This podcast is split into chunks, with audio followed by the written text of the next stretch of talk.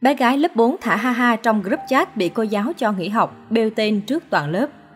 Mới đây trên mạng xã hội lan truyền một đoạn video khi một cô giáo yêu cầu học trò ra khỏi lớp chỉ vì thả nhầm một icon cảm xúc trong group chat Zalo. Cụ thể, trong giờ học online môn tiếng Anh, một cô bé lớp 4 không biết do vô tình hay cố ý đã thả biểu tượng mặt cười vào đoạn tin nhắn nhắc nhở làm bài tập của cô giáo. Sau đó, giáo viên này đã nhắn tin vào group chat chung ghi rõ tên của cô bé này. Bạn X lớp 4B thả icon mặt cười là ý bạn đang vui mừng đúng không ạ? À? Vậy bạn có thể dùng học tiếng Anh nhé. Sau đó, cô học trò đã lên tiếng rằng có sự hiểu nhầm ở đây, nhưng phụ huynh của em học trò này lại tỏ ra vô cùng bức xúc khi cô giáo đã bêu tên bé gái công khai trong group chat. Người này cho biết không biết icon mặt cười thể hiện điều gì mà cô giáo kêu con bé nghỉ học. Mới lớp 4, 10 tuổi, việc sử dụng điện thoại chép bài trên Zalo thì rất dễ ấn nhầm và thả cảm xúc. Một cô giáo thích nói gì thì nói sao. Bên dưới đoạn video chia sẻ, nhiều cha mẹ cũng cho rằng nữ giáo viên đang bị nghiêm trọng hóa vấn đề và có cách xử lý không khéo léo. Rất nhiều trường hợp đã thả nhầm icon khi đọc tin nhắn. Bản thân việc thả hình mặt cười cũng không phải điều gì quá nghiêm trọng. Một phụ huynh cho hay, vô tình hay cố ý cũng chỉ là phỏng đoán thôi. Cô giáo có nghiệp vụ sư phạm thì nên giải quyết nhẹ nhàng vấn đề này thôi. Bêu tên trong group chat thế kia rất ngại cho em học sinh cũng như gia đình. Một tiktoker khác cũng đồng tình với ý kiến này cho hay là một giáo viên tiểu học chữ nhẫn cô nên đặt lên đầu tiên.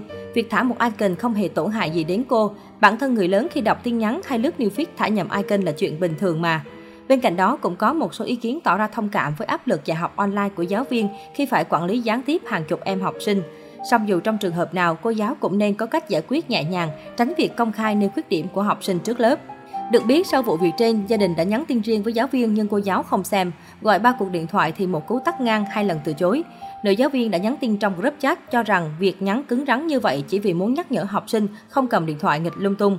Cô giáo nhắn lại, phụ huynh bình tĩnh nghe cô nói, cô chỉ nhắn tin nói cho cháu hiểu để sau này không điện thoại nhắn tin lung tung. Cô giáo cũng cho biết thêm, phụ huynh có buồn khi mà một người giáo viên như cô rất nhiệt tình hướng dẫn học sinh như vậy mà lại nỡ lòng nào đưa cô ra để bình luận, trong khi cô hoàn toàn tâm huyết với học sinh. Hiện tại cô giáo này đã xóa tin nhắn bêu tên trước đó, đồng thời xin lỗi học sinh trong group chat chung.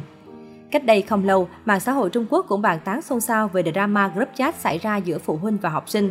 Cụ thể, mẹ của một em học sinh tiểu học đã gửi tin vào nhóm chat của lớp con và hỏi, cô giáo cô đã ngủ chưa? Hóa ra lúc bấy giờ trời đã khuya nhưng con gái cô vẫn chưa làm xong bài tập về nhà. Nhìn thấy con loay hoay với cả đống bài gian dở, người mẹ cảm thấy vừa đau lòng vừa bức xúc. Người mẹ tiếp tục nhắn, cô giáo đã ngủ rồi à, bài vở nhiều thế này, đến giờ con gái tôi còn chưa được đi ngủ nữa đây.